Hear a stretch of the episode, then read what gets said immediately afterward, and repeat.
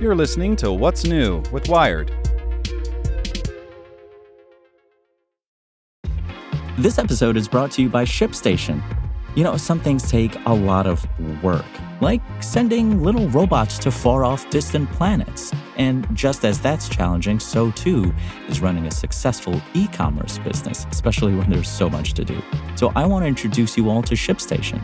Now, I love using ShipStation because of its easy to use dashboard, which makes managing orders and printing labels a breeze and super smooth. Oh, and the customer service is just out of this world. It's exactly what you need to help grow your business. Sign up for your free 60-day trial at shipstation.com slash technews. That's shipstation.com slash technews. This podcast is supported by Tools and Weapons, the podcast hosted by Microsoft Vice Chair and President Brad Smith. Each episode features insight you won't find anywhere else from the center of the conversation surrounding emerging technologies like AI. Right now in the podcast, you can hear a special episode where Brad Smith lays out Microsoft's vision for a vibrant marketplace driving the new AI economy. To hear more, follow or subscribe to Tools and Weapons with Brad Smith wherever you get your podcasts. It's Monday, February 19th. I'm Zeke Robison. Today we're talking about the feds betting on American made heat pumps. Make sure to listen to the end to find out what other Wired podcasts you can check out today. While everyone's been focused on accelerating the adoption of electric vehicles to cut carbon emissions, a technological hero has been rapidly ascending under the radar the heat pump.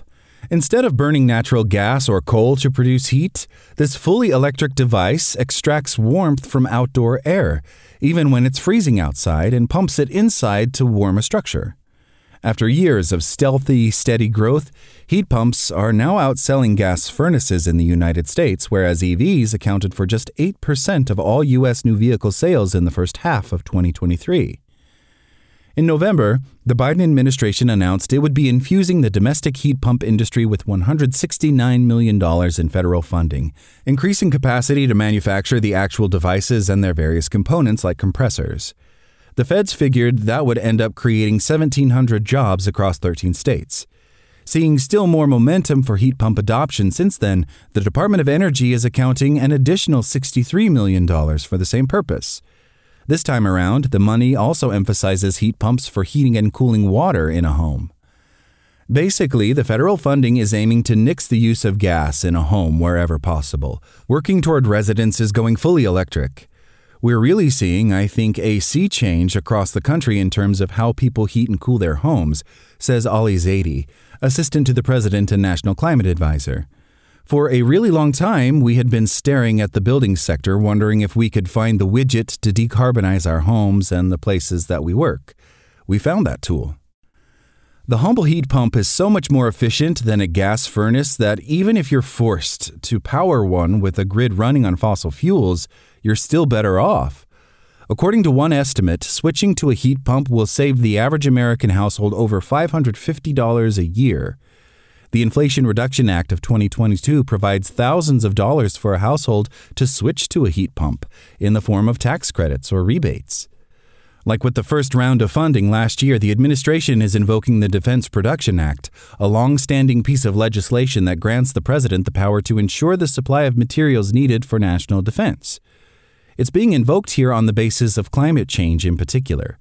As part of the Biden Harris administration's commitment to address the climate crisis, these Defense Production Act dollars will further amp up domestic heat pump manufacturing to meet increasing consumer excitement, reduce emissions, and create clean energy jobs across the country, wrote U.S. Secretary of Energy Jennifer M. Granholm in a statement provided to Wired. More specifically, heat pumps provide energy security. They're fully electric, so you can run them on a grid increasingly powered by renewables like wind and solar, themselves ideally manufactured in the U.S. Reducing emissions by decarbonizing buildings with heat pumps will also slow climate change, reducing the severity of increasingly destructive wildfires, hurricanes, and other disasters. Every fraction of a degree of warming that we can avoid will save lives and money. Energy and climate security. We recognize those two things are at this point impossible to decouple, says Zaidi.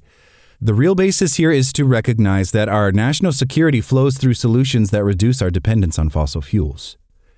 Heat pumps are good for economic security as well, Zaidi adds. Supercharging the domestic production of whole heat pumps and their individual components provides a range of jobs.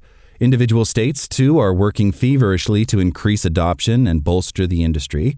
Just recently, nine of them pledged to get heat pumps to account for 90% of residential heating, air conditioning, and water heating shipments by 2040.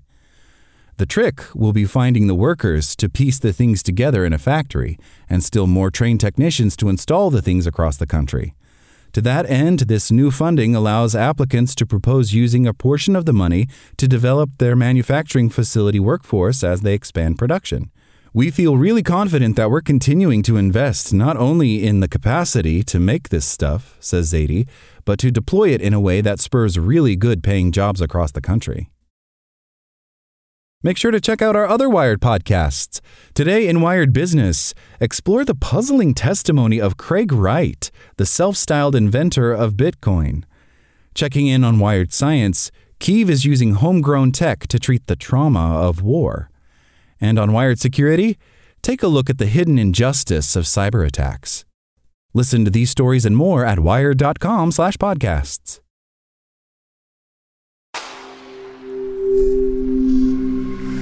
Spoken Layer.